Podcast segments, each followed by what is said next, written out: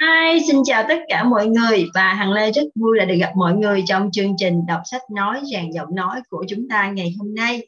Và ngày hôm qua thì chúng ta đã cùng với nhau đi hai chương trong quyển sách Đánh thức sức mạnh, đánh thức con người phi thường trong bạn của tác giả Anthony Robbins. Và hai chương ngày hôm qua là hai chương cực kỳ quan trọng trong quyển sách này. Và chính vì lý do đó mà Hằng muốn có thể tóm tắt lại cho các bạn một chút về cái hai chương ngày hôm qua và cũng xin lỗi với các bạn, ngày hôm qua giọng hằng không được tốt, cho nên là hằng đã không thể tóm tắt được nhiều hơn cho các bạn. Và ngày hôm nay thì hằng sẽ cố gắng nói thêm một ít về hai cái chương ngày hôm qua, bởi vì hai chương ngày hôm qua là hai chương để chúng ta hành động, để có thể ra được kết quả. Khi các bạn muốn thay đổi bản thân mình, hoặc các bạn muốn bất cứ một điều gì đó, thì đây là chương sẽ tạo ra kết quả. Và chính vì lý do đó mà hằng muốn sẽ review lại một cách nhanh chóng nhất có thể bởi vì chúng ta hai chương tiếp theo ba chương tiếp theo ngày hôm nay khá là dài cho nên là hằng muốn sẽ cố gắng để có thể nói cho các bạn được nhiều nhất. À, về hai chương ngày hôm qua thứ nhất là ngày hôm qua chúng ta đã đi đến chương 11 đó là 10 tín hiệu hành động. Chúng ta thường đối phó với cảm xúc của mình bằng bốn thái độ. Thứ nhất là thái độ tránh né thái độ phủ nhận là thái độ thứ hai thứ ba là chúng ta thường tranh đua thứ tư là học hỏi và sử dụng rõ ràng thì đó, khi chúng ta gặp một vấn đề thì thường chúng ta sẽ có bốn thái độ để đối phó với nó. Nếu như chúng ta sợ hãi nó thì chúng ta sẽ tránh né. Và nếu như chúng ta không thể giải quyết thì chúng ta lại phủ nhận. Và thật ra, khi mà chúng ta còn thái độ nữa là tranh đua, tức là chúng ta luôn muốn hơn người khác, cho dù là thắng thế hay thua thì chúng ta đều muốn hơn người khác. Và cái thái độ tranh đua tệ hại nhất đó là tranh đua giành phần thiệt hại. Ví dụ như câu chuyện, người ta kể chúng ta nghe một câu chuyện rằng là họ thất bại như thế nào hoặc là họ đau khổ như thế nào.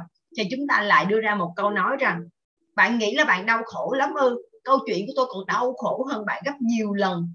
Tức là đó là một sự tranh đua rất là tiêu cực, đúng không ạ? Và khi chúng ta ở thái độ thứ tư, đó là chúng ta biết cách học hỏi và sử dụng những cái cảm xúc đó, thì nó sẽ giúp cho cuộc sống của chúng ta tốt hơn đó là tất cả những điều chúng ta sẽ học hỏi. Còn việc chúng ta áp dụng như thế nào vào cuộc sống thì tùy thuộc vào sự chuyển đổi cũng như tùy thuộc vào khả năng của mỗi người, thì điều đó sẽ khác nhau. Và chúng ta đã cùng nhau học 6 bước để làm chủ cảm xúc. Bước thứ nhất là xác định rõ rằng bạn đang thực sự cảm thấy như thế nào. Bởi vì chỉ khi nào chúng ta biết được thực sự cái cảm xúc hiện tại của chúng ta như thế nào thì chúng ta mới có thể làm chủ được nó. Và sau khi mà chúng ta đã hiểu được cái cảm xúc thật sự của chúng ta thì chúng ta có thể sử dụng những cái ngôn từ chuyển đổi tâm trạng để giúp làm giảm đi cái cường độ của nó. Và đôi khi thực tế thì chúng ta chỉ đang làm quá lên một vấn đề nào đó cho nên việc chúng ta sử dụng những ngôn từ chuyển đổi hoặc chúng ta hiểu được đầu tiên chúng ta hiểu được cảm xúc của mình và có thể sử dụng ngôn từ chuyển đổi để làm giảm nhẹ cường độ cảm xúc. Bước thứ hai là chúng ta sẽ thừa nhận và trân trọng cái cảm xúc của, của chính bản thân mình của bạn. Bởi vì thật sự thì cảm xúc nó chính là cái việc mà bản thân mình thể hiện ra bên ngoài, rằng mình đang cảm thấy như thế nào. Mình đang cảm thấy buồn hay là cảm thấy lo lắng, hoặc mình đang cảm thấy trống vắng hoặc mình cảm thấy mình chưa đủ tự tin, thì đó là những cảm xúc mà bản thân mình muốn thể hiện ra. Và bản thân mình muốn được ôm ấp, muốn được chia sẻ, muốn được cảm nhận. Cho nên việc mình phủ nhận nó càng làm cho cái cảm xúc này nó ngày càng trở nên mạnh mẽ hơn. Bởi vì đối với bản thân mình thì cái những việc mình càng không muốn và mình càng che giấu đi, càng ẩn giấu đi, thì cái việc đó sẽ càng thể hiện nhiều hơn. Và trong những lần tiếp theo thì cái cường độ nó sẽ mạnh hơn và vũ trụ sẽ thu hút những điều khác để cái cảm xúc nó được quan tâm nhiều hơn. Cho nên nếu mình càng phủ nhận nó thì cảm xúc đó sẽ càng thể hiện ngày càng nhiều hơn.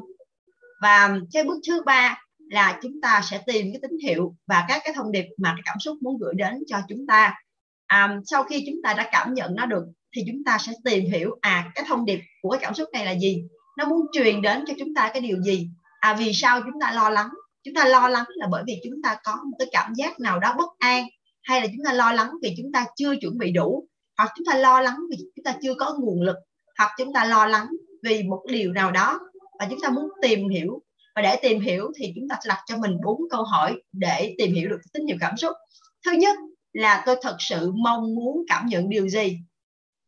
Biết được mình thật sự mong muốn cảm nhận điều gì? À thật sự, tôi không phải tôi đang lo lắng, mà tôi đang cảm nhận, tôi đang chờ mong cái điều gì đó đang đến. Hay là tôi đang cảm nhận rằng điều đó sẽ như thế nào đó, thì chúng ta phải làm rõ được mình thật sự mong muốn cái cảm nhận gì. Bước thứ hai, câu hỏi thứ hai là tôi phải tin vào điều gì để cảm nhận được như mong muốn?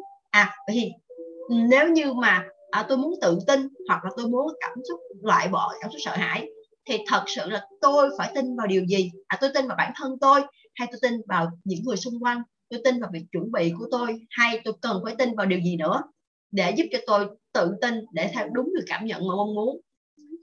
Câu hỏi thứ ba là tôi sẽ sẵn sàng làm gì ngay lập tức để có được cảm nhận như mong muốn?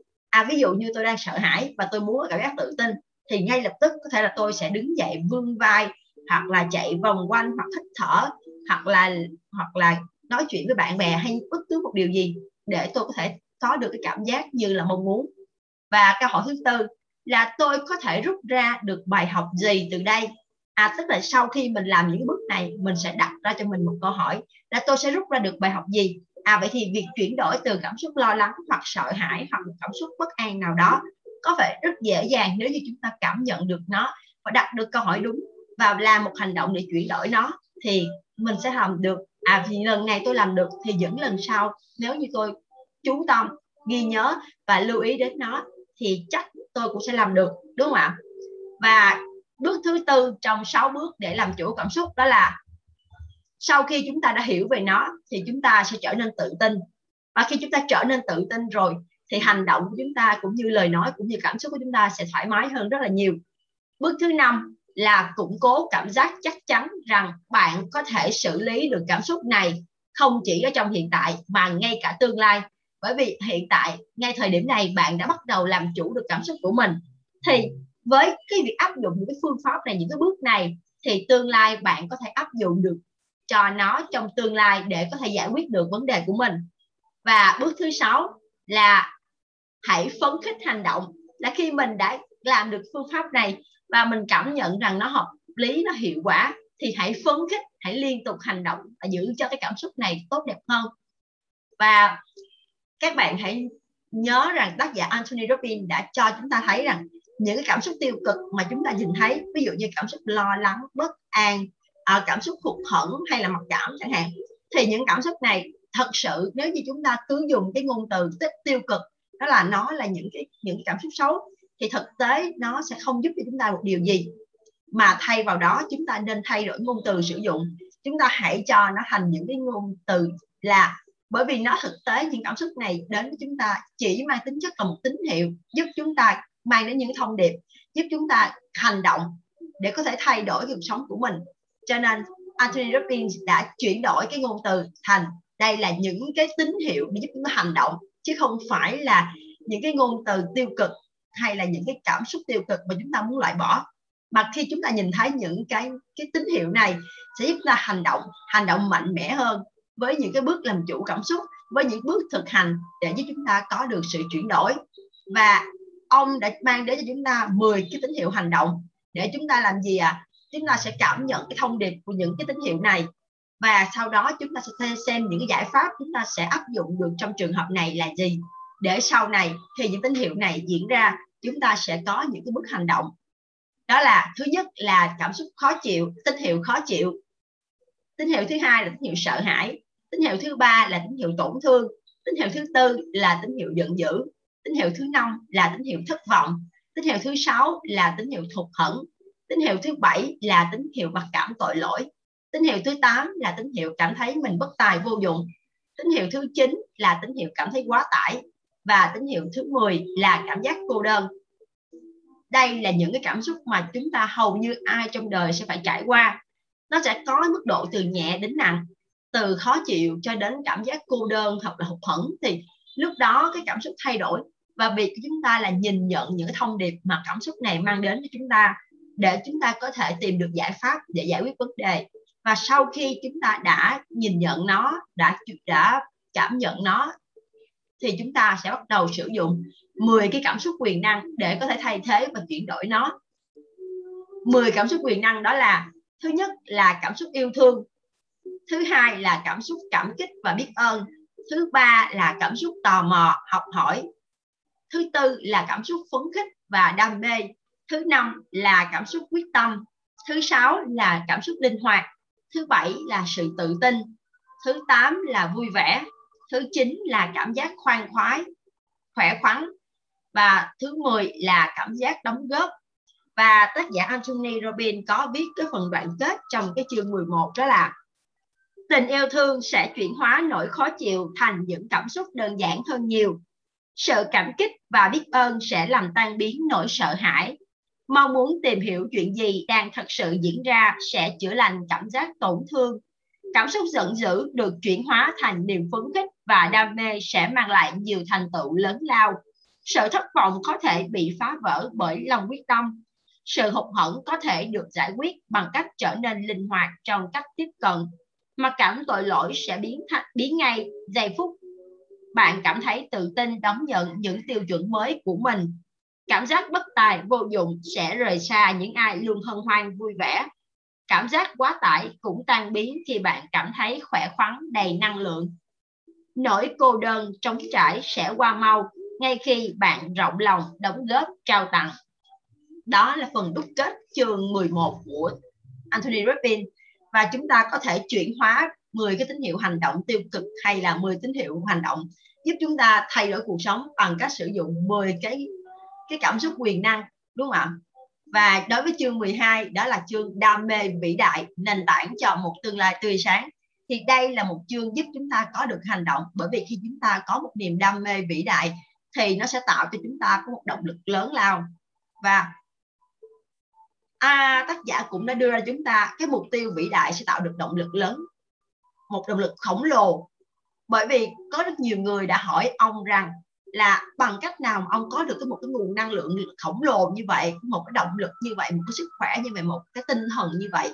Bởi vì Anthony Robbins làm rất nhiều việc và gần gần như là khi mà các bạn có thể xem những cái chương trình um, đào tạo của ông hoặc là những huấn luyện hoặc là những cái cái video trên YouTube rất là nhiều thì các bạn thấy ông là một người rất là năng lượng và tất cả mọi cái hoạt động của ông tạo ra cái sức bật rất là lớn và tạo cái nguồn năng lượng rất lớn cho mọi người.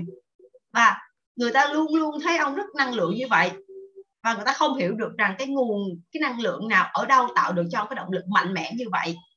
Và ông đã nói với mọi người rằng chỉ khi nào bạn có được một cái mục tiêu vĩ đại thì bạn sẽ có được một cái động lực khổng lồ. Còn ông cho rằng mọi người đang bị cùng đi, tức là mọi người bởi vì mọi người có mục tiêu quá nhỏ bé, cho nên nó không mang lại năng lượng cho mọi người. Cho nên việc tỏ, việc bản thân mình có được một cái mục tiêu vĩ đại sẽ tạo cho mình được một sức bật cũng như là một cái nguồn năng lượng dồi dào. Và khi mà chúng ta có được cho mình một cái mục tiêu thì để có được cho mình một mục tiêu thì, thì tại sao mình nhiều rất nhiều người họ không thành công họ không thiết lập được mục tiêu cho mình? Và ông đã đưa ra chúng ta cái cách là chúng ta sẽ đánh giá bản thân mình ở trên 10 khía cạnh. Đó là khía cạnh về thể chất tinh thần cảm xúc sức hút mối quan hệ môi trường sống tính cộng đồng đời sống tâm linh sự nghiệp và tài chính.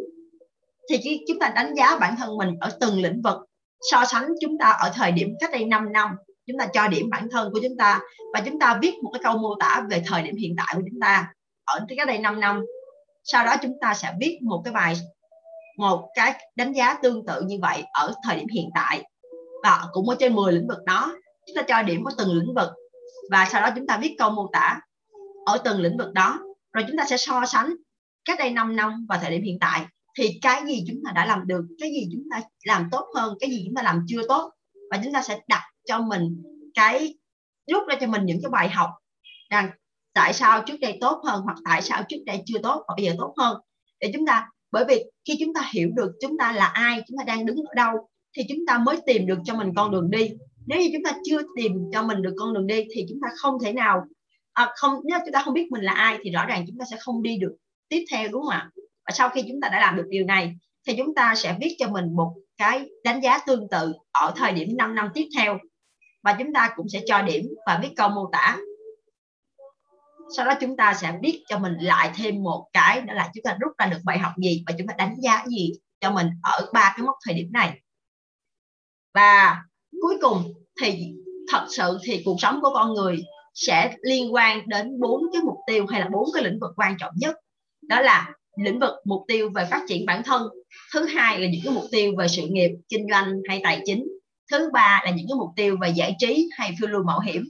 Thứ tư là những cái mục tiêu về cống hiến hay đóng góp cho cộng đồng xã hội. Thì cuộc sống của chúng ta thường sẽ đi, đi xung quanh bốn cái lĩnh vực này cho nên chúng ta sẽ làm những thiết lập mục tiêu cho bốn lĩnh vực này. Và chúng ta sẽ áp dụng bằng bốn bằng ba cái bước với từng lĩnh vực. Bước thứ nhất là chúng ta sẽ viết ra tất cả những gì mà bạn muốn cải thiện. À, ví dụ như lĩnh vực phát triển bản thân thì bạn sẽ muốn là bạn sẽ cải thiện gì? Bạn sẽ thay đổi ví dụ bạn sẽ tự tin hơn bạn sẽ tham gia những khóa học nào bạn sẽ làm gì để có thể phát triển bản thân phát triển đội nhóm? Rồi bạn sẽ làm gì để có thể um, cải thiện cái kỹ năng của mình? Tức là sẽ viết ra từng điều từng điều một. Và bước thứ hai là sẽ đặt mốc thời gian cho từng cái mục tiêu à với mỗi mục tiêu thì bạn sẽ biết bên cạnh đó thời gian mà thực hiện. Có thể là 6 tháng, một năm 2 năm 5 năm 10 năm. Và sau đó mình bước thứ ba. Trong những cái mục tiêu đó thì bạn chọn một mục tiêu ngắn hạn, khoảng một năm. Và có thể nếu như có những mục tiêu ừ, 6 tháng hay là khoảng thời gian vài tháng cũng được. Nhưng mà quan trọng nhất là mục tiêu này nó phải quan trọng. Phải quan trọng nhất đối với bạn. Nó tương, thời gian tương đối ngắn quan trọng nhất với bạn và nếu mà có thể hoàn thành được mục tiêu này trong cái thời gian đó, thì nó bạn sẽ cảm thấy vô cùng tự tin, hứng thú và mang lại động lực cho bạn rất là lớn. Và tiếp theo thì với cái mục tiêu này trong từng từng nhóm mục tiêu nha, ví dụ trong lĩnh vực một, trong lĩnh vực phát triển bản thân, thì bạn chọn một cái mục tiêu. Một số thời gian gọi là mục tiêu ngắn hạn, và bạn sẽ dành thời gian viết ra lý do tại sao bạn phải cam kết hoàn thành cái mục tiêu này trong năm nay. À bạn sẽ nêu tất cả viết tất cả lý do mà nó thôi thúc bạn. Tại sao nó thôi thúc bạn? Phải phải là, phải làm được cái mục tiêu này. Và bạn sẽ đạt được điều gì khi mà bạn hoàn thành cái mục tiêu này? Và bạn sẽ bỏ lỡ những cái điều gì nếu bạn không thể hoàn thành mục tiêu này? Và những cái lý do bạn nêu ra đã có đủ cái sự thôi thúc, đủ thúc đẩy để mà bạn hoàn thành mục tiêu này hay chưa? Và nếu như bạn, nó đã đủ thôi thúc bạn rồi và nó hoàn toàn thúc đẩy bạn thì bạn hãy thực hiện mục tiêu này và chọn mục tiêu này. Còn nếu như mà mục tiêu này chưa đủ động lực hoặc chưa đủ thúc đẩy bạn thì hãy chọn một mục tiêu khác. Và mình cũng làm sẽ làm tương tự như vậy và mình sẽ làm đánh giá cái lý do và mình tại sao mình phải cam kết hoàn thành mục tiêu này. Và đó là tương tự với ba lĩnh vực còn lại trong lĩnh vực mục tiêu sự nghiệp, kinh doanh, tài chính. Và mục tiêu giải trí, phiêu lưu mạo hiểm hay mục tiêu cống hiến cũng vậy, mình sẽ làm tương tự như vậy. Và sau đó thì chúng ta khi mà chúng ta đã có được cái mục tiêu rồi là chúng ta đã có được con đường để định hướng cho mình đi rồi, đúng không ạ? Bởi vì chúng ta đã xác định được mục tiêu thì chắc chắn là bạn sẽ có con đường. Khi mà mình có được mục tiêu thì mình đã định hướng cho mình được con đường. Vậy bước tiếp theo mình sẽ làm gì ạ? À? làm thế nào để biến được cái mục tiêu thành hiện thực? Bởi vì có rất nhiều người đã bỏ cuộc, đúng không ạ? Vậy thì làm sao mình có mục tiêu và làm sao mình bám chắc mục tiêu đó? Mình đã có mục tiêu rồi, mình đã có động lực, mình đã có lý do đủ lớn rồi. Vậy thì để biến được cái mục tiêu thành hiện thực thì mình sẽ tìm cái mẫu người nào mà đã đạt được cái thành công đó. Để mình có thể biến thành cái người đó. Vậy thì mình sẽ đặt cho mình câu hỏi là cái mẫu người nào mà tôi cần trở thành để đạt được những cái điều mà tôi mong muốn? Và sau đó thì mình sẽ học hỏi hoặc mình xây dựng những kỹ năng nào, những cái kính tính cách nào, những cái thái độ hay những cái niềm tin nào mà mình cần phải xây dựng để đúng với cái hình mẫu đó và mình có thể trở thành cái người giống như cái người mà mà đạt được cái thành công đó và đạt được cái mục tiêu đó. Và khi đó thì chắc chắn rằng bạn sẽ à, đạt được cái thành công. Bởi vì họ đã thành công đúng không ạ? Và mình làm theo họ mà mình xây dựng cho mình những kỹ năng những tính cách những thái độ những cái niềm tin mang lại sự chiến thắng mang lại sự tự tin thì chắc chắn rằng bạn sẽ đạt được cái thành công đó. Và đó là phần tóm lược ngắn gọn hai cái chương trước à, hằng không biết rằng là hằng nói có nhanh quá hay không hay là có um, như thế nào. Nhưng hằng mong muốn rằng là cái việc hằng nói lại hai chương đó sẽ giúp cho các bạn có được một cái khái niệm cơ bản để bạn có thể thực thi và hành động với cái mục tiêu của mình với những cái ước mơ những khát vọng của mình. Bởi vì chỉ có hành động thì bạn mới đánh thức được con người phi thường bên trong bạn. Bởi vì bởi vì rõ ràng rằng con người phi thường bên trong bạn đã có tất cả những cái yếu tố có tất cả những cái thành công cũng như là những điều bạn mong muốn khát khao. Chỉ quan trọng rằng bạn có thực sự đánh thức được cái con người phi thường này hay không. Bởi vì khi một, khi con người này được đánh thức thì chắc chắn rằng động lực trong bạn sẽ đủ lớn, cũng như mọi nguồn lực trong bạn đã có sẵn rồi. Mọi nguồn lực thành công đã có sẵn trong bạn và bạn chắc chắn sẽ làm được, bạn chắc chắn sẽ thịnh vượng, chắc chắn sẽ bình an, chắc chắn sẽ thành công khi bạn đánh thức được con người này và làm với những đam mê của mình, với sứ mệnh của mình, với khát khao của mình và ngày hôm nay thì chúng ta sẽ cùng với nhau đi tiếp những chương tiếp theo để xem tác giả Anthony Robbins đã chúng đến cho chúng ta những cái chiêu thức gì những công thức gì hay những bài học gì để chúng ta có thể tiếp tục đánh thức um, con người phi thường bên trong mỗi con người các bạn nhé. Xin mời mọi người chú ý lắng nghe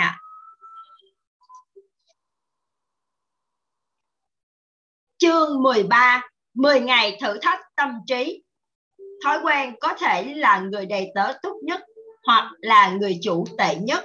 Đây là câu nói của Nathaniel Emon tính vững chắc, có phải là điều sau cùng mà tất cả chúng ta đều theo đuổi?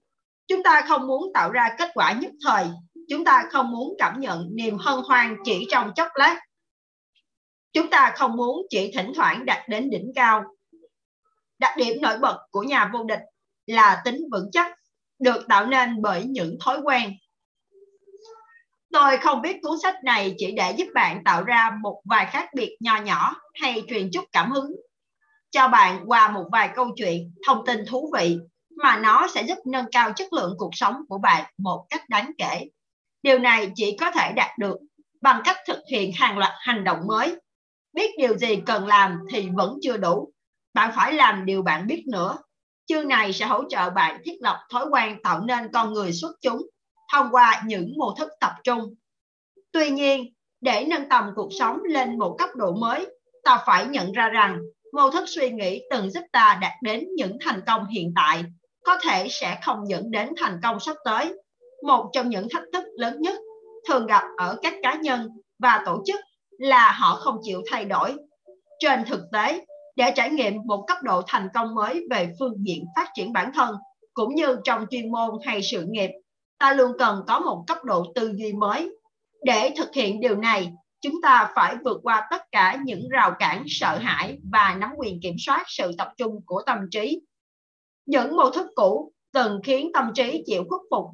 Trước các vấn đề rắc rối, đây phải được phá vỡ một cách triệt để. Đồng thời, chúng ta phải tạo ra cam kết lâu dài chỉ tập trung vào giải pháp và thích thú tận hưởng quá trình chuyển đổi. Nhiều năm trước, tôi nhận thấy mình rơi vào kiểu tâm trạng thất vọng và giận dữ. Dường như tôi luôn gặp chuyện không tốt, dù đi đâu hay làm gì. Lúc đó, việc suy nghĩ tích cực không nằm trong danh sách những giải pháp của tôi. Xét cho cùng, tôi cũng là người thông minh, và những người thông minh không tô hồng mọi thứ khi chúng không phải như vậy. Thực tế là tại thời điểm đó tôi trở nên tiêu cực đến mức không tưởng nổi và nhìn mọi thứ tồi tệ hơn so với thực chất. Tôi dùng tính bi quan làm tấm chắn bảo vệ mình trước nỗi đau do những mong, những mong đợi không thành. Tôi làm bất cứ điều gì để tránh rơi vào cảm giác thất vọng thêm lần nữa. Nhưng chính tấm khiên trắng giúp tôi tránh khỏi nỗi đau cũng cản trở tôi trải nghiệm niềm vui. Nó ngăn tôi nó luôn ngăn dòng giải pháp đến với tôi và chôn vùi tôi trong nấm mồ cảm xúc chết nơi mà con người không trải nghiệm cảm xúc quá đau đớn hay quá hân hoan và liên tục biện minh cho những hành động giới hạn của mình rằng thực tế họ là vậy. Xong, cuộc sống là một sự quân bình nếu chúng ta chối bỏ sự thật rằng cỏ dại đang ăn sâu bén rễ trong khu vườn của mình thì ảo tưởng đó sẽ hủy hoại chính chúng ta. Tuy nhiên, sự hủy hoại cũng diễn ra với cả những người vì sợ hãi mà huyễn tưởng rằng khu vườn của họ đang mọc um tùm, những cây cỏ dại cứng đầu. Người tiên phong luôn chọn đường lối quân bình. Họ nhìn nhận sự tồn tại của cỏ dại với tinh thần thoải mái.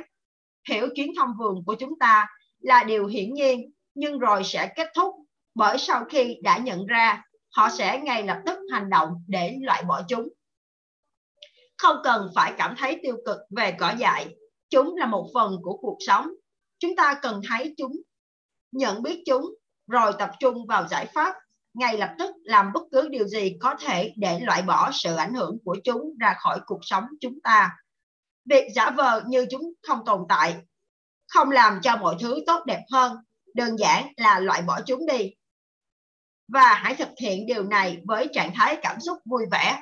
Nếu không, bạn sẽ sống cả đời trong đau khổ bởi vì sẽ có nhiều cỏ dại hơn tiếp tục sinh sôi.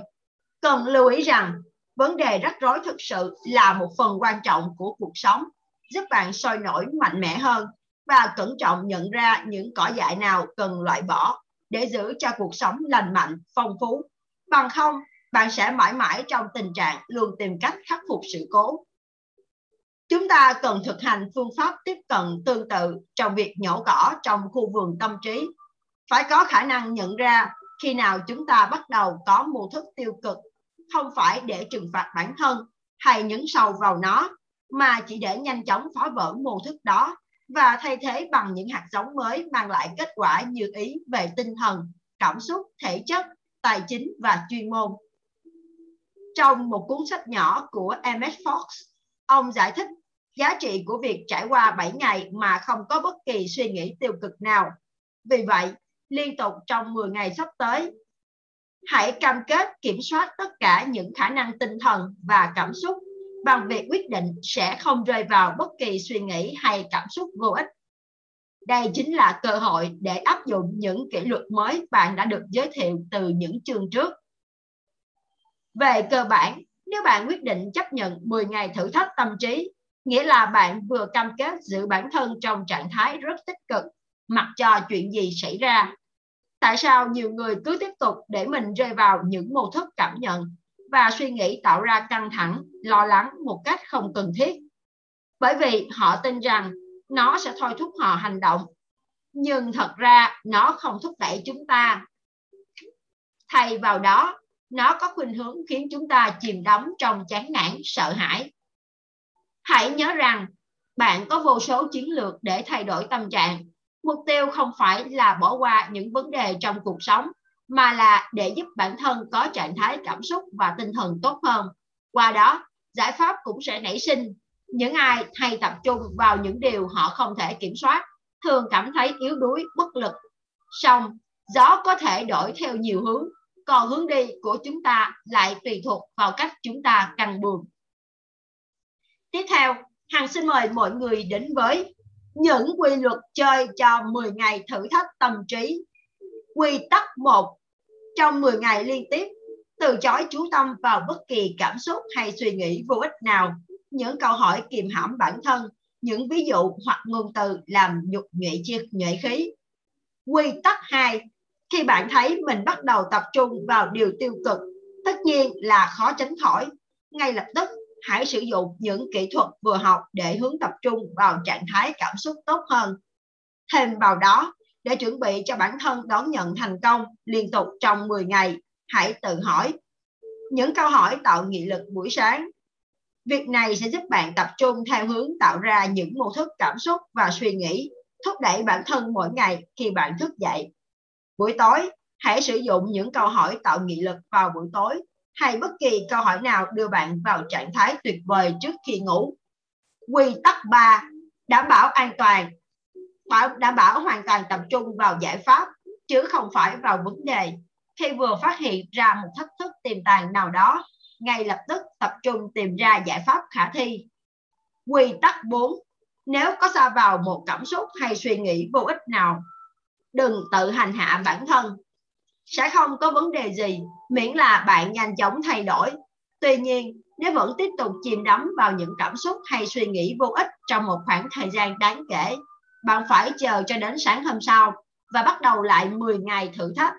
Bất kể bạn thực hiện thành công được bao nhiêu ngày, tập trung vào điều tiêu cực trong bao lâu mới bị xem là sa đà đối với tôi, một phút tập trung liên tục đi kèm với cảm xúc thì đã là sa đà.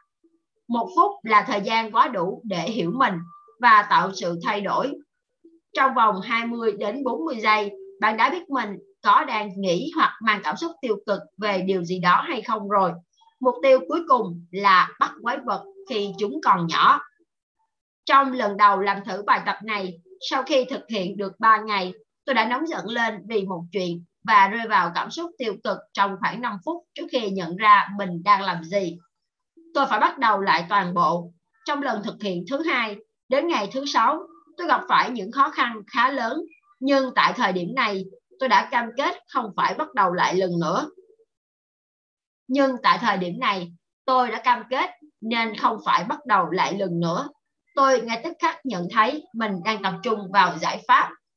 Tôi không chỉ kiên cử được cho tinh thần của mình mà còn bắt đầu quen với một mô thức mới, đó là có thể giữ mình trong trạng thái cảm xúc tích cực ngay cả khi có những thách thức diễn ra xung quanh và tập trung phần lớn năng lượng vào giải pháp.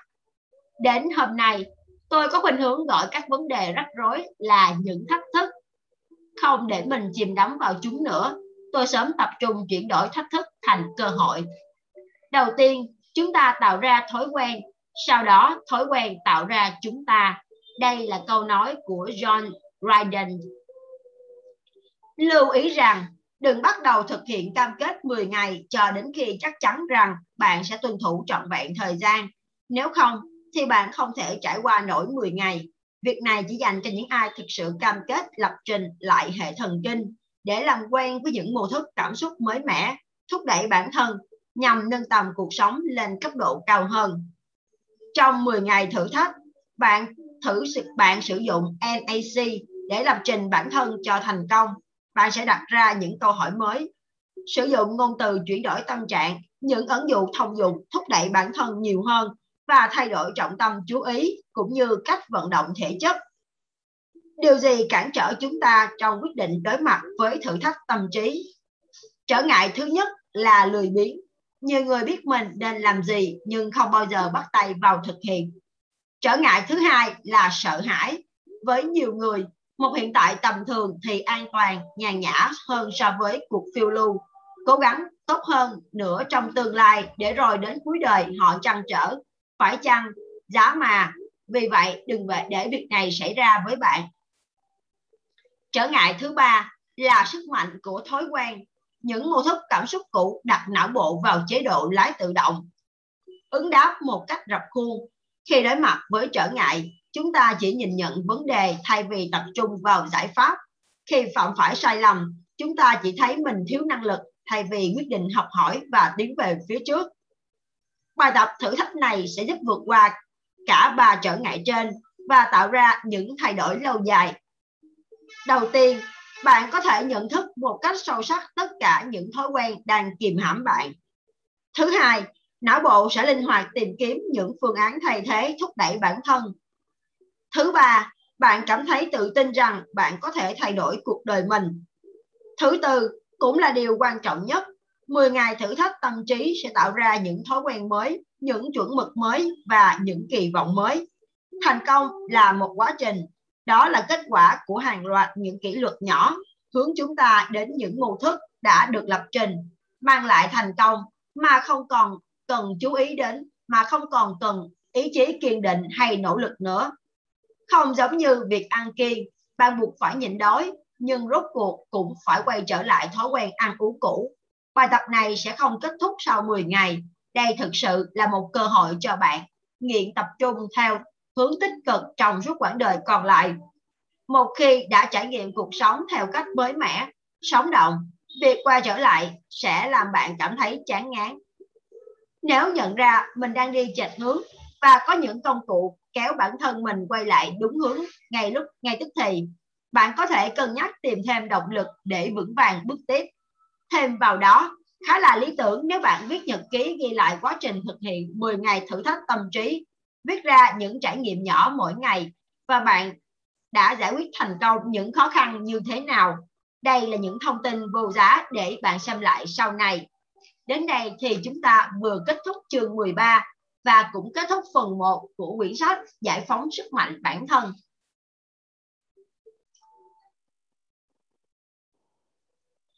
Tiếp theo, Hằng xin mời mọi người đến với phần 2, làm chủ hệ thống điều khiển. Và chúng ta sẽ cùng với nhau đi đến chương 14.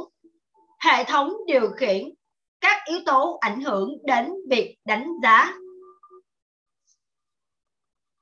một trong những điều tôi thích nhất ở công việc mình làm là cơ hội được làm sáng tỏ bí ẩn của hành vi con người và nhờ đó đưa ra giải pháp nâng cao chất lượng cuộc sống.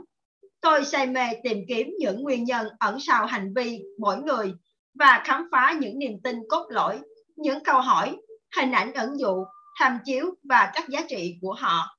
Mỗi ngày, tôi sống như thám tử Sherlock Holmes, dành từng phút, từng giây để lắp ráp từng mảnh ghép lại với nhau nhằm giải câu đố về trải nghiệm độc đáo của mỗi người.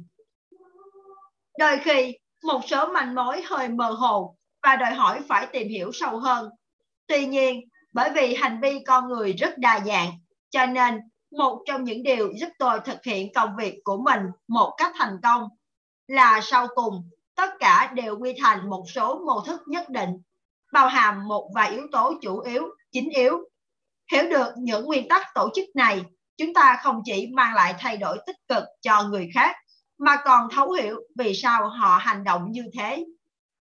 Hệ thống điều khiển Master System là một hệ thống kiến thức mô tả chi tiết những yếu tố dẫn lá, những yếu tố dẫn dắt hành vi con người bị chi phối bởi các quy luật có thể dự đoán và các mô thức hành động phản ứng. Thấu hiểu hệ thống điều khiển cho phép bạn lập tức hiểu được bản chất của con người, hiểu điều gì đang kiểm soát tất cả những người quan trọng nhất đối với bạn, bao gồm cả chính bạn. Chẳng phải là một khả năng tuyệt vời sao? Thật tuyệt vời khi ta có thể vượt lên những phiền muộn hay thách thức do người khác gây ra thấu hiểu vì sao họ lại hành động như thế và sau đó không cần phán xét gì ta có thể lập tức tái kết nối với con người thật sự của họ không thể đánh giá con người chỉ qua một sự kiện nào đó. Người ta không phải là hành vi của họ. Bí quyết để thấu hiểu con người là thấu hiểu hệ thống điều khiển. Qua đó, bạn có thể trân trọng cách lý luận của họ. Mỗi chúng ta đều có một hệ thống quyết định, đều có ý nghĩa với mình và điều gì ta cần làm trong bất kỳ tình huống nào.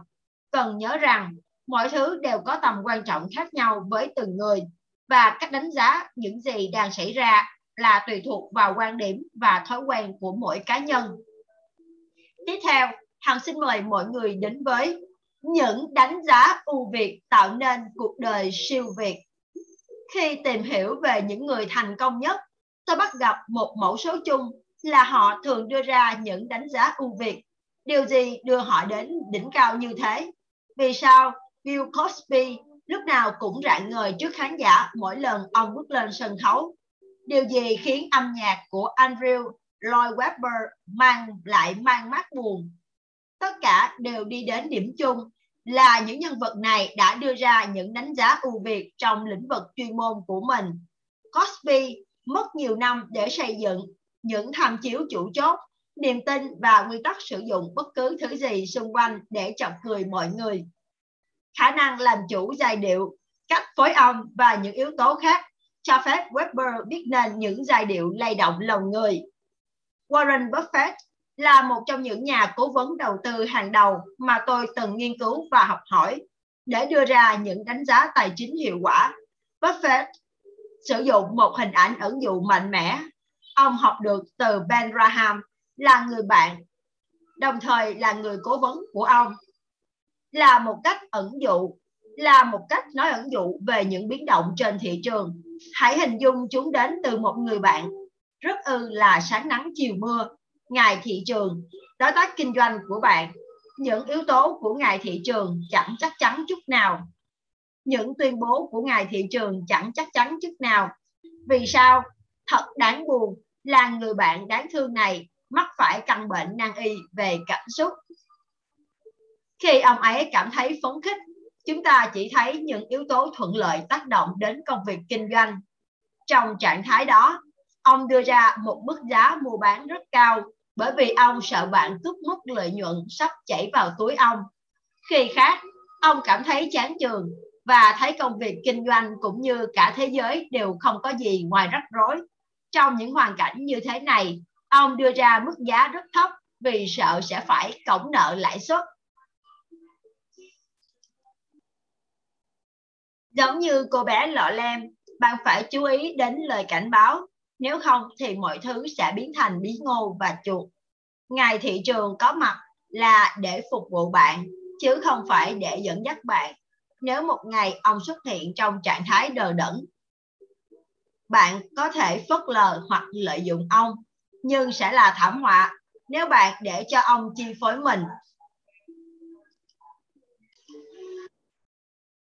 Quả thật nếu bạn không chắc rằng bạn hiểu và có thể đánh giá công việc kinh doanh của mình tốt hơn ngày thị trường bạn không nên tham gia trò chơi này rõ ràng Buffett đánh giá những quyết định đầu tư của ông khác với những người vô cùng lo sợ khi thị trường sụp đổ hay vô cùng phấn khích khi nó tăng trưởng. Vì thế, ông tạo ra những kết quả với chất lượng hoàn toàn khác. Nếu ai đó làm tốt hơn ta, đơn giản là vì họ có cách đánh giá ý nghĩa của mọi thứ tốt hơn và họ biết cần phải làm gì. Mục đích của bạn giờ đây có thể đánh giá mọi thứ trong cuộc sống theo cách dẫn dắt bạn đưa ra những quyết định mang đến kết quả mong muốn. Sau đây là năm yếu tố tác động đến việc đánh giá. Một, trạng thái cảm xúc và tinh thần. Khi bạn đang trong tâm trạng lo sợ và dễ tổn thương, tiếng bước chân lào xào ngoài cửa sổ vào ban đêm cùng với âm thanh kẹo kẹt khi cửa mở, sẽ mang ý nghĩa hoàn toàn khác so với lúc bạn đang hào hứng hoặc đã đoán trước hành động của bạn mình nằm rung cầm cập dưới chăn hay chạy ra cửa với vòng tay ôm mở rộng thì đó đều là kết quả của việc đánh giá khi nghe những âm thanh ấy. Một bí quyết quan trọng để đưa ra những đánh giá ưu việt là hãy chắc chắn rằng khi ra quyết định về những gì cần làm và xác định ý nghĩa của sự vật, sự việc, ta phải ở trong trạng thái thoải mái, tích cực thay vì trong trạng thái đấu tranh sinh tồn. Hai, câu hỏi Câu hỏi chính là thể dạng đầu tiên của quá trình đánh giá.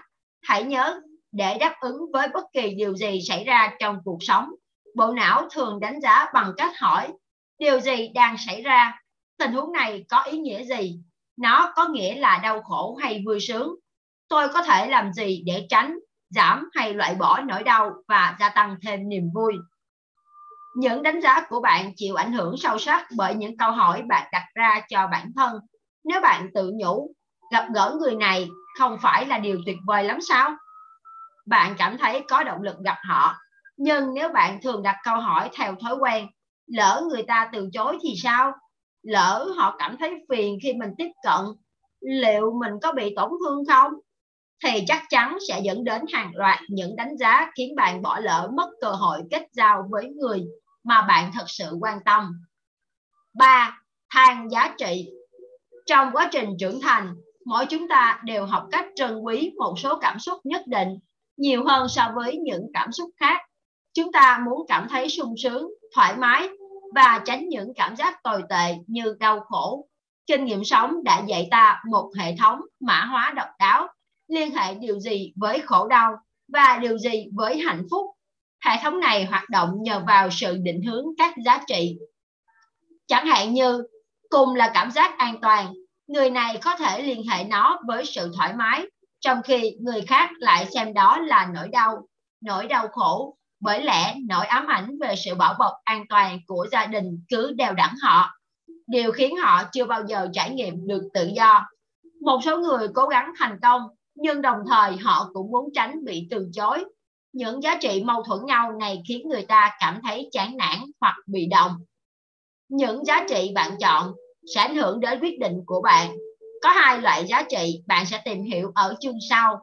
Trạng thái hạnh phúc mà ta luôn cố gắng hướng đến, gồm những giá trị tình yêu thương, niềm vui, lòng trắc ẩn, sự hứng khởi và trạng thái khổ đau ta luôn cố gắng tránh hoặc thoát khỏi, gồm những giá trị như sợ hãi, thất vọng, trầm cảm, giận dữ. Động lực cho hai nhóm trạng thái này tạo ra quyết định định hướng của định hướng đi của đời ta 4. Niềm tin những niềm tin phổ quát mang đến cho ta cảm giác chắc chắn khi cảm nhận hay kỳ vọng về điều gì đó ở bản thân, cuộc sống, mọi người. Quy tắc cũng là một hình thái của niềm tin về những gì phải xảy ra sao cho phù hợp với các giá trị của mình. Chẳng hạn như một số người tin rằng nếu ai đó yêu thương tôi thì đừng bao giờ lên giọng với tôi. Quy tắc này sẽ Quy tắc này sẽ khiến người đó đánh giá việc lên giọng là bằng chứng thể hiện mối quan hệ hiện tại không có tình yêu thương. Thực tế mà nói, niềm tin này không có cơ sở, nhưng nó sẽ chi phối cách đánh giá, theo đó là nhận thức và trải nghiệm về hiện thực. 5. Những trải nghiệm tham chiếu Chúng ta lưu giữ mọi trải nghiệm sống, và tất cả những điều ta từng tưởng tượng trong ngăn hồ sơ khổng lồ của não bộ. Những trải nghiệm tham chiếu này là nguyên liệu thô mà ta sử dụng để xây dựng niềm tin, hàng giá trị và ra quyết định. Để quyết định điều gì có ý nghĩa với ta hay không, ta phải so sánh nó với một thứ khác. Có vô số tham chiếu có thể sử dụng khi ra quyết định. Những tham chiếu bạn chọn sẽ quyết định ý nghĩa của bất cứ trải nghiệm, bất kỳ trải nghiệm nào các bạn cảm nhận về nó và hành động của bạn. Mức độ thông thái của con người không phụ thuộc vào kinh nghiệm mà nhờ vào khả năng học hỏi của họ. Đây là câu trích dẫn của George Bernard Shaw. Tiếp theo, Hằng xin mời mọi người đến với hai loại thay đổi. Ta có thể thay đổi cảm xúc hay cảm nhận của mình trong một ngữ cảnh cụ thể hoặc là tạo ra sự thay đổi toàn diện. Ví dụ, nếu bạn muốn thay đổi cách xử lý dữ liệu của chiếc máy tính, tôi có thể thay đổi phần mềm bạn đang sử dụng để khi nhấn vào các phím, những gì hiện ra trên màn hình đều được định dạng hoàn toàn khác. Hoặc nếu muốn tạo ra sự thay đổi mà không chỉ tác động đến loại tập đến loại tập tin này, tôi có thể thay đổi cả hệ điều hành máy tính. Nhờ thay đổi hệ thống điều khiển, ta có thể thay đổi cách mình tương tác trong nhiều tình huống khác nhau Vì vậy, thay vì tập cho bản thân có cảm nhận khác về việc bị từ chối và loại bỏ những hành vi sợ hãi, ta có thể chấp nhận niềm tin phổ quát rằng tôi là khởi nguồn của tất cả cảm xúc của tôi, không gì và không ai có thể thay đổi cách tôi cảm nhận ngoại trừ chính tôi. Nếu tôi thấy bản thân đang phản ứng với bất kỳ điều gì, tôi có thể thay đổi cách hành xử đó ngay lập tức. Với niềm tin này, không phải bằng lý trí mà còn bằng cảm thấy hoàn toàn chắc chắn, nỗi sợ bị từ chối, kể cả cảm xúc giận dữ, thất vọng hay cảm giác bất tài vô dụng đều sẽ được loại bỏ. Trọng tâm của phần 2 quyển sách là cách tạo ra những thay đổi toàn diện, nghĩa là một sự chuyển biến đơn lẻ ở một trong năm thành phần của hệ thống điều khiển, cũng đồng thời tác động mạnh mẽ đến cách nghĩ, cảm nhận và hành xử của ta trong nhiều khía cạnh cuộc sống. Đây là một sức mạnh vĩ đại có thể thay đổi cả vận mệnh. Tất cả chúng ta đều phải đối mặt với những thử thách chung như làm thế nào để vượt qua nỗi thất vọng, chán nản, thất bại và những yếu tố không thể kiểm soát dù ta có thành công về tiền bạc, địa vị như thế nào đi nữa. Thấu hiểu hệ thống điều khiển cho phép ta loại bỏ hẳn nguyên nhân thay vì cứ loay hoay khắc phục hậu quả. Loại bỏ được nguyên nhân thì hậu quả sẽ chấm dứt. Đây là câu trích dẫn của Miguel de Bravante. Tiếp theo, xin mời mọi người đến với tìm hiểu cách vận hành hệ thống điều khiển. Để kích hoạt tư duy về cách vận hành hệ thống điều khiển, bạn hãy trả lời những câu hỏi sau đây. Một, kỷ niệm đẹp nhất của bạn là gì? Hai, nếu có thể chấm dứt nạn đói của thế giới bằng cách giết một người vô tội, bạn có chịu làm không? Tại sao đồng ý? Và tại sao không? Ba, nếu bạn đâm xe vào một chiếc ô tô xịn và làm trầy xước nó, mặc dù không có ai ở đó, nhưng bạn có sẵn lòng để lại thông tin về mình không? Tại sao có? Và tại sao không?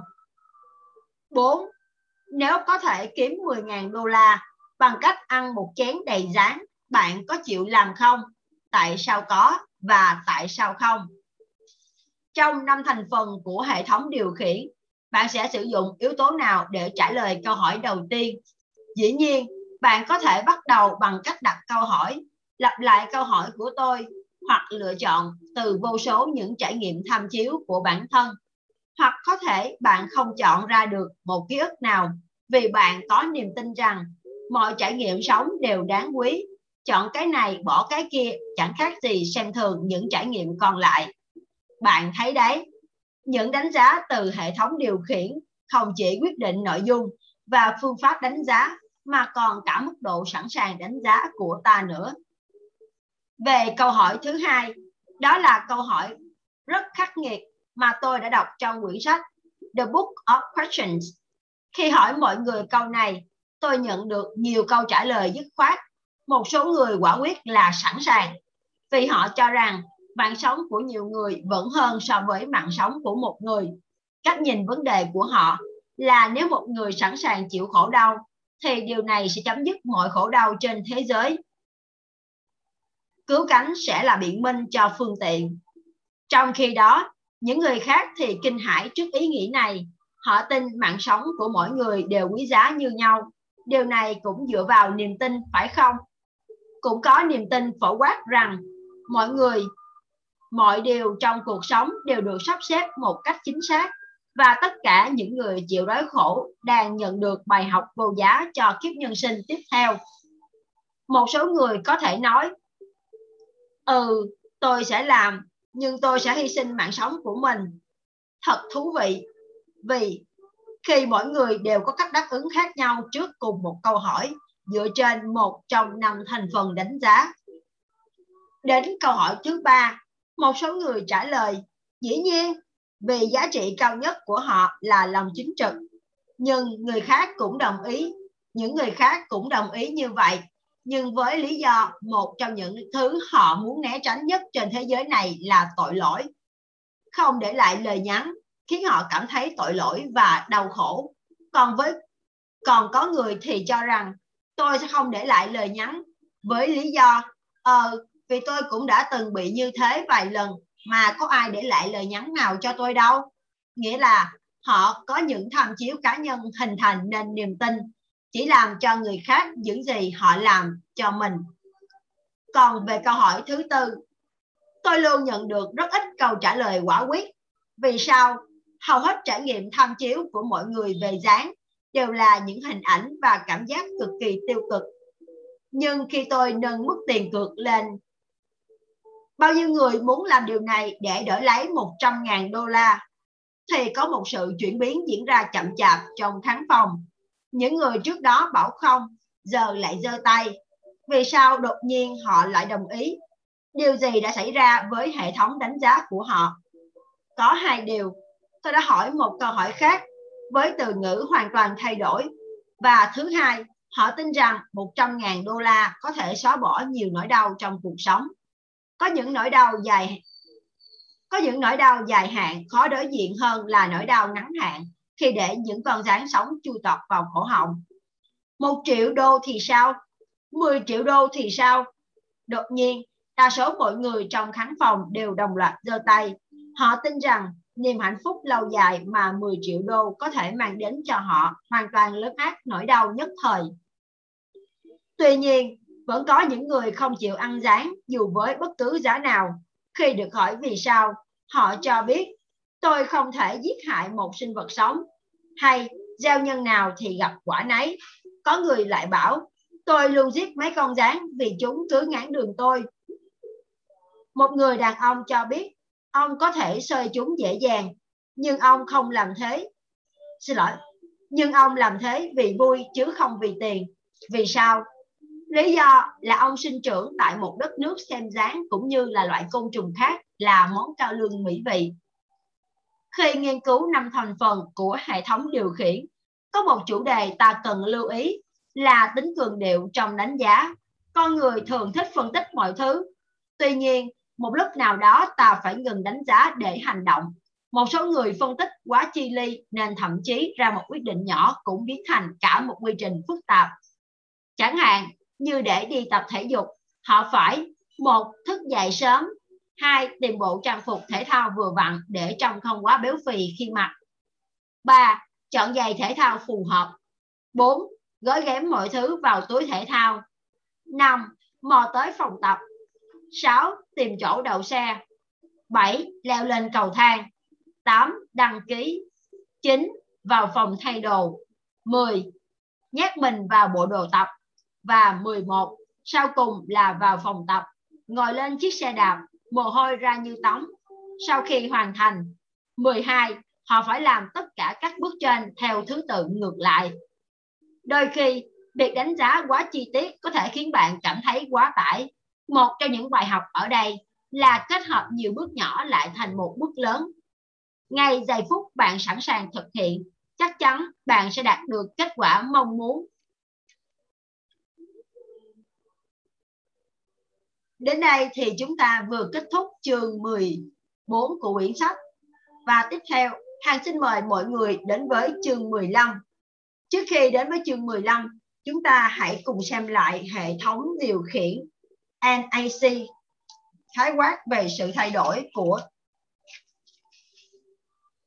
Hàng xin đọc lại 6 bước trong phương pháp NAC hệ thống điều khiển khái quát về sự thay đổi sáu bước chủ đạo cho sự thay đổi.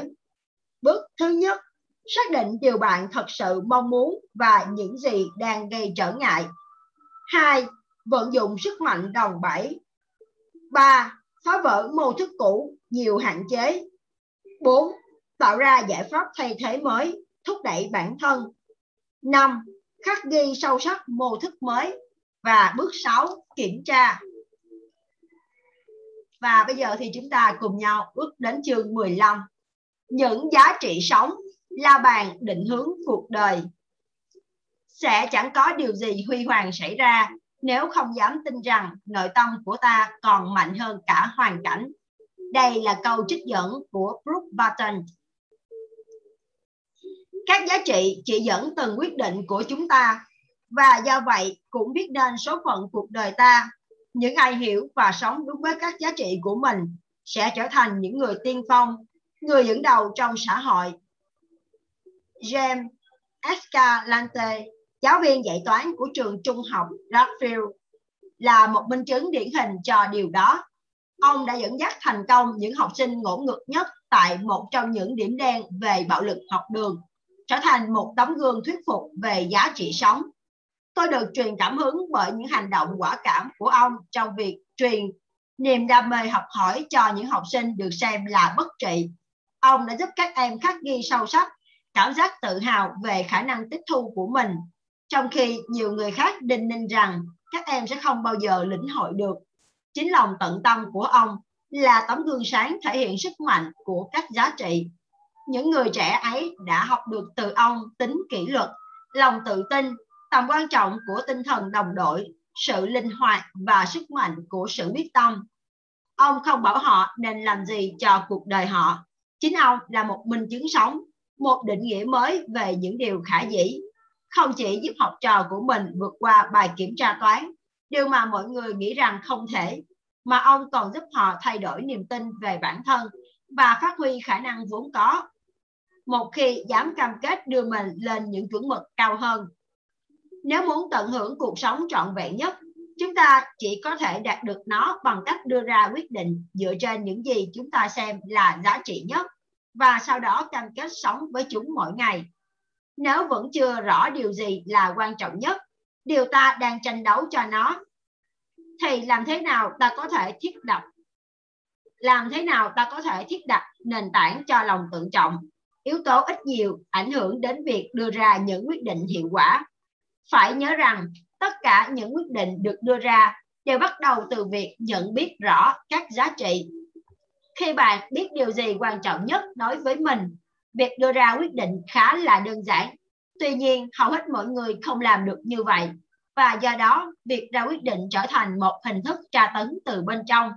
Tình trạng này không xảy ra đối với những ai đã xác định rõ ràng những nguyên tắc cao nhất trong cuộc đời họ. Ở James Escalator, những giá trị của ông không hoạt động. Xin lỗi, những giá trị của ông hoạt động như chiếc la bàn dẫn dắt ông vượt qua những tình cảnh éo le, đưa ông rời khỏi hệ thống trường học Los Angeles mà ông đang làm việc để đến giảng dạy tại trường Garfield, một nơi mà ông phải hứng chịu vô số lời thóa mạ và đe dọa từ học trò vào những ngày đầu. Ai là người đáng kính nhất? Có phải đó là người thấu hiểu những giá trị của bản thân không chỉ nêu ra những chuẩn mực mà còn sống theo những chuẩn mực đó. Chúng ta luôn tôn trọng những ai dám đấu tranh cho điều họ tin tưởng, ngay cả khi chúng ta không đồng tình với ý kiến của họ. Mỗi khi có một giá trị mới ra đời, sự tồn tại của nó đem lại một ý nghĩa hoàn toàn mới. Mỗi khi một giá trị mất đi, một phần ý nghĩa cũng biến mất. Đây là câu trích dẫn của Joseph Woodcroft. Trong cuộc sống cá nhân và công việc, ta phải hiểu rõ điều gì là quan trọng nhất và quyết định sẽ sống với những giá trị đó. Bất kể chuyện gì xảy ra, sự nhất quán này phải được duy trì. Dù cuộc sống có tưởng thưởng cho ta vì sống theo những chuẩn mực của mình hay không ta phải sống đúng với nguyên tắc. Ngay cả khi nó có vẻ như làm tổn hại đến ta ngay cả khi không ai hỗ trợ ta khi cần. Chỉ một cách duy nhất để có được hạnh phúc lâu dài đó là sống với những lý tưởng cao nhất, hành động nhất quán với những gì ta tin tưởng là đúng. Có được những thứ mình muốn, chưa hẳn đã làm bạn hài lòng. Chỉ khi nào sống và làm theo điều bạn tin tưởng là đúng đắn, bạn mới thực sự có được sức mạnh nội tại. Hãy nhớ rằng, giá trị chính là chiếc la bàn dẫn dắt bạn đến đích cuối cùng. Nếu không dùng chiếc la bàn nội tại này một cách khôn ngoan bạn sẽ cảm thấy chán nản, thất vọng, không thỏa mãn và bức rứt. Mặt khác, khi sống với những giá trị, bạn sẽ cảm thấy vững tin, bình yên, hoàn toàn thoải mái. Tiếp theo, hằng xin mời mọi người đến với nỗi đau, kết quả của việc không nhận biết được những giá trị đích thực của mình. Cách duy nhất giúp chúng ta cảm thấy đủ đầy và hạnh phúc lâu dài là sống với những giá trị đích thực. Nếu không, chắc chắn chúng ta sẽ trải nghiệm những nỗi đau tột cùng. Lâu nay, mọi người đã quen phát triển những kiểu hành vi gây chán nản hoặc có thể hủy hoại bản thân như hút thuốc, uống rượu, ăn quá mức, nghiện ma túy, cố gắng kiểm soát hay chỉ, hay chi phối người khác, xem TV liên tục, vân vân. Vậy, vấn đề thực sự ở đây là gì? Thực tế những hành vi này là kết quả của nỗi thất vọng giận dữ trống vắng vì họ không có cảm giác trọn vẹn đủ đầy trong cuộc sống của mình. Họ cố gắng khỏa lấp khoảng trống đó bằng những hành vi kích hoạt thay đổi trạng thái nhanh chóng. Nhưng rồi những hành vi này trở thành khuôn mẫu và người ta thường tập trung vào việc thay đổi hành vi hơn là giải quyết nguyên nhân nảy sinh vấn đề. Thói nghiện rượu không phải là vấn đề là vấn đề đơn nhất, họ đang gặp phải vấn đề về giá trị. Lý do họ uống rượu là để cố gắng thay đổi trạng thái cảm xúc, bởi vì họ không thích những gì họ đang cảm nhận. Họ không biết điều gì là quan trọng nhất đối với mình. Điều chắc chắn là khi ta sống với những chuẩn mực, ta sẽ trải nghiệm được niềm vui bất tận không cần phải ăn uống quá độ, không cần vay mượn những yếu tố kích thích thiếu lành mạnh khác bởi cuộc sống vốn đã giàu có, phong phú đến mức không cần thêm điều gì vào ngày mai. Xin lỗi. Không cần phải ăn uống quá độ, không cần vay mượn những yếu tố kích thích, thiếu lành mạnh khác. Bởi cuộc sống vốn đã giàu có, phong phú đến mức không cần thêm vào điều gì nữa. Nếu bạn gặp khó khăn khi phải đưa ra một quyết định quan trọng chắc chắn đó là kết quả của việc không nhận biết rõ những giá trị của mình giả sử, công việc mới, bạn phải chuyển cả gia đình đến sống ở thành phố khác giả sử vì công việc mới, bạn phải chuyển cả gia đình đến sống ở thành phố khác sau khi nhận biết những rủi ro có thể, bên cạnh khoản phúc lợi tốt hơn và công việc thú vị hơn, bạn sẽ làm gì? Câu trả lời tùy thuộc vào điều gì là quan trọng nhất đối với bạn. Có cơ hội phiêu lưu, mở rộng tầm nhìn, phát triển bản thân hay mong muốn được an toàn, thoải mái. Tiếp theo, Hằng xin mời các bạn đến với giá trị là gì? Xem một điều gì đó là có giá trị cũng có nghĩa là nhận ra tầm quan trọng của nó. Bất kỳ điều gì bạn yêu chuộng có thể được xem là có giá trị cần phân biệt hai loại giá trị cuối cùng và giá trị phương tiện nếu tôi hỏi bạn, điều gì có giá trị với bạn nhất? Bạn có thể trả lời, tình yêu, gia đình, tiền bạc. Trong đó, tình yêu là giá trị cuối cùng mà bạn theo đuổi. Nói cách khác, đó là trạng thái cảm xúc bạn mong muốn. Còn gia đình và tiền bạc đơn thuần là những giá trị phương tiện hỗ trợ bạn đạt được những giá trị sâu xa hơn. Trạng thái cảm xúc mà bạn thật sự muốn có xong cách thức ở đây chính là hầu hết mọi người không nhận thức rõ sự khác nhau giữa giá trị cuối cùng và giá trị phương tiện và do đó họ phải nếm trải nhiều nỗi đau. Thông thường, mọi người quá bận rộn theo đuổi những giá trị phương tiện nhưng lại không đạt được mong muốn đích thực. Giá trị cuối cùng, họ liên tục đề ra mục tiêu mà không biết mình thật sự coi trọng điều gì trong cuộc sống. Và rồi với thành quả trong tay, họ lại tự hỏi, đây là tất cả ư?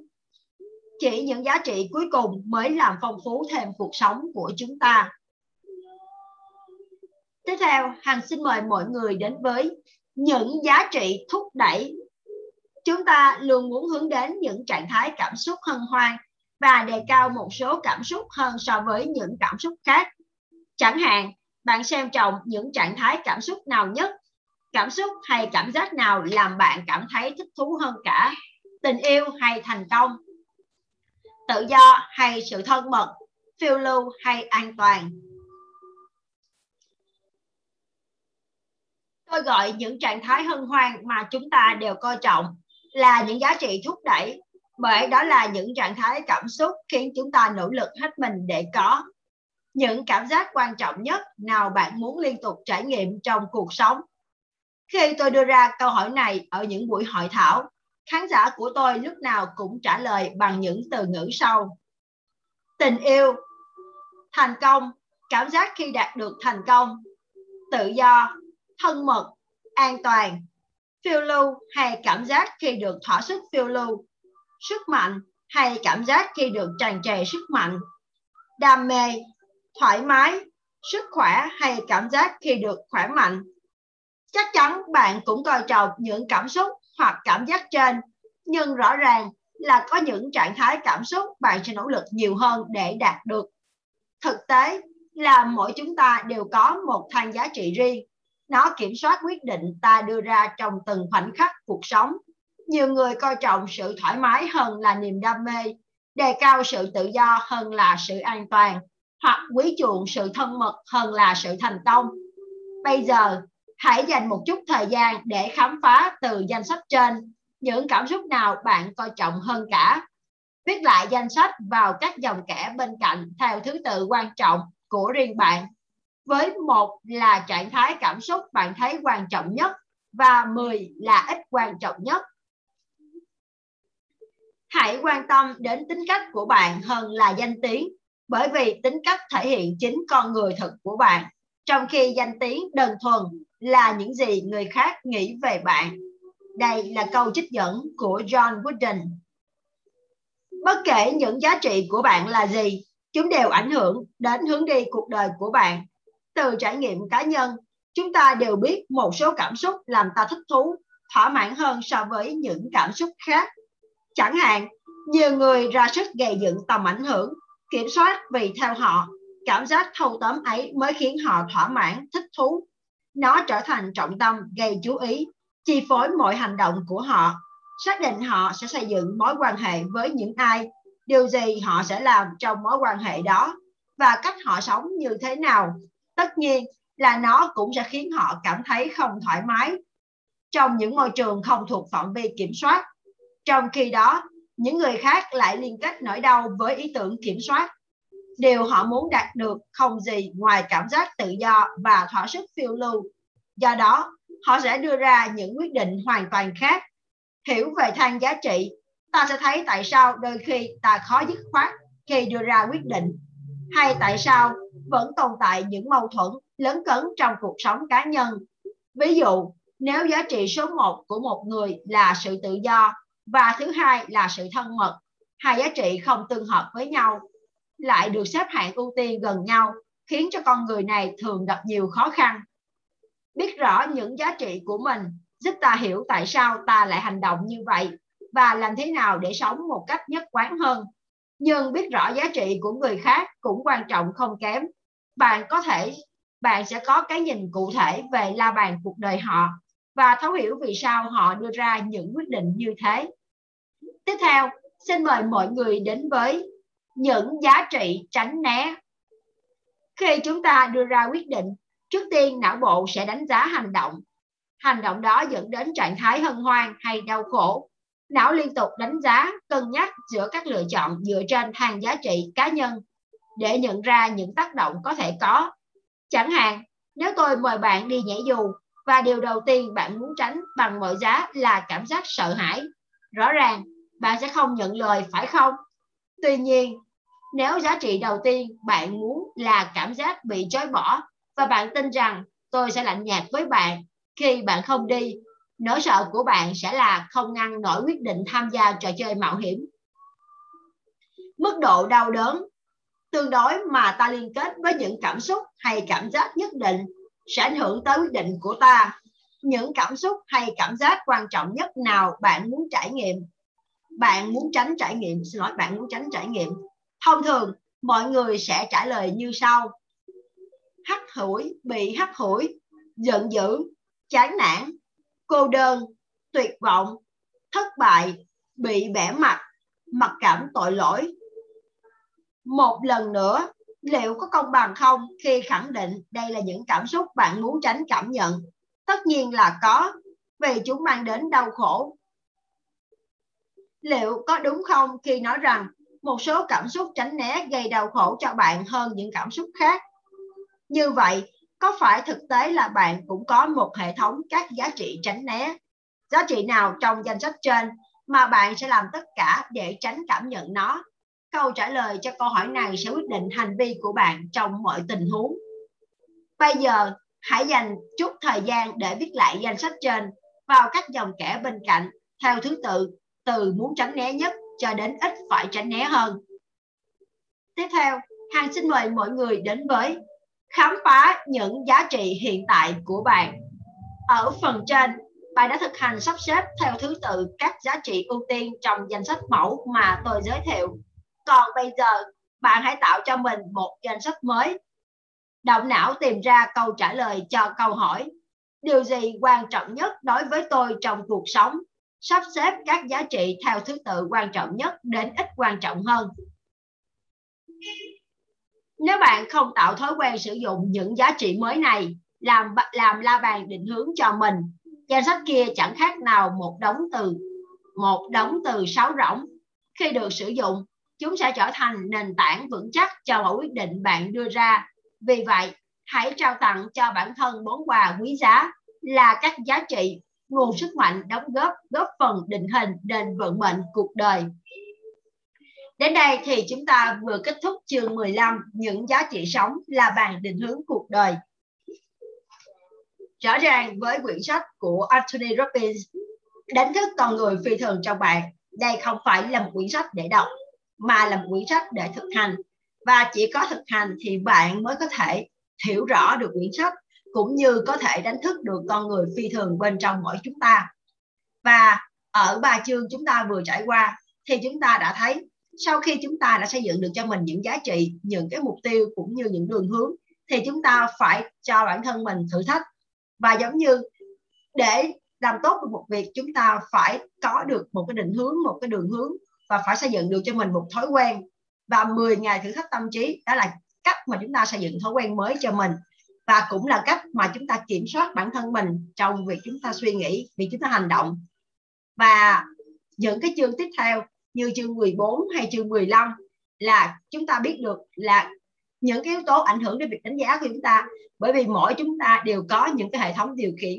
Và những hệ thống điều khiển nó định hướng chúng ta bởi những cái giá trị khác nhau.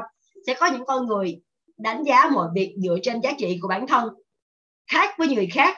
Cho nên việc chúng ta nghĩ rằng người khác như thế này hay như thế khác thì đều là cái đánh giá từ cá nhân chúng ta thôi. Và người khác sẽ có đánh giá khác.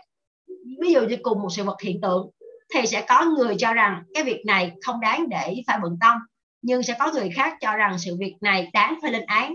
Hoặc một người khác cảm thấy việc này cũng không, cũng bình thường, chẳng hạn. Thì cùng một sự việc, cũng như là tác giả Anthony Robbins đã đưa ra cái yếu tố giả sử như là nếu như đưa cho bạn một cái chén rán và bắt bạn ăn và lại sẽ được 100 ngàn đô thì bạn có làm hay không? Và mỗi người sẽ có một cái chuyện khác nhau. Và sau đó ông nâng cái giá tiền lên là ví dụ một triệu hoặc 10 triệu đô thì bạn có ăn hay không? Và với giá trị của mỗi người khác nhau thì họ sẽ có sự xử lý khác nhau với tình huống này. Sẽ có người ăn có người không ăn.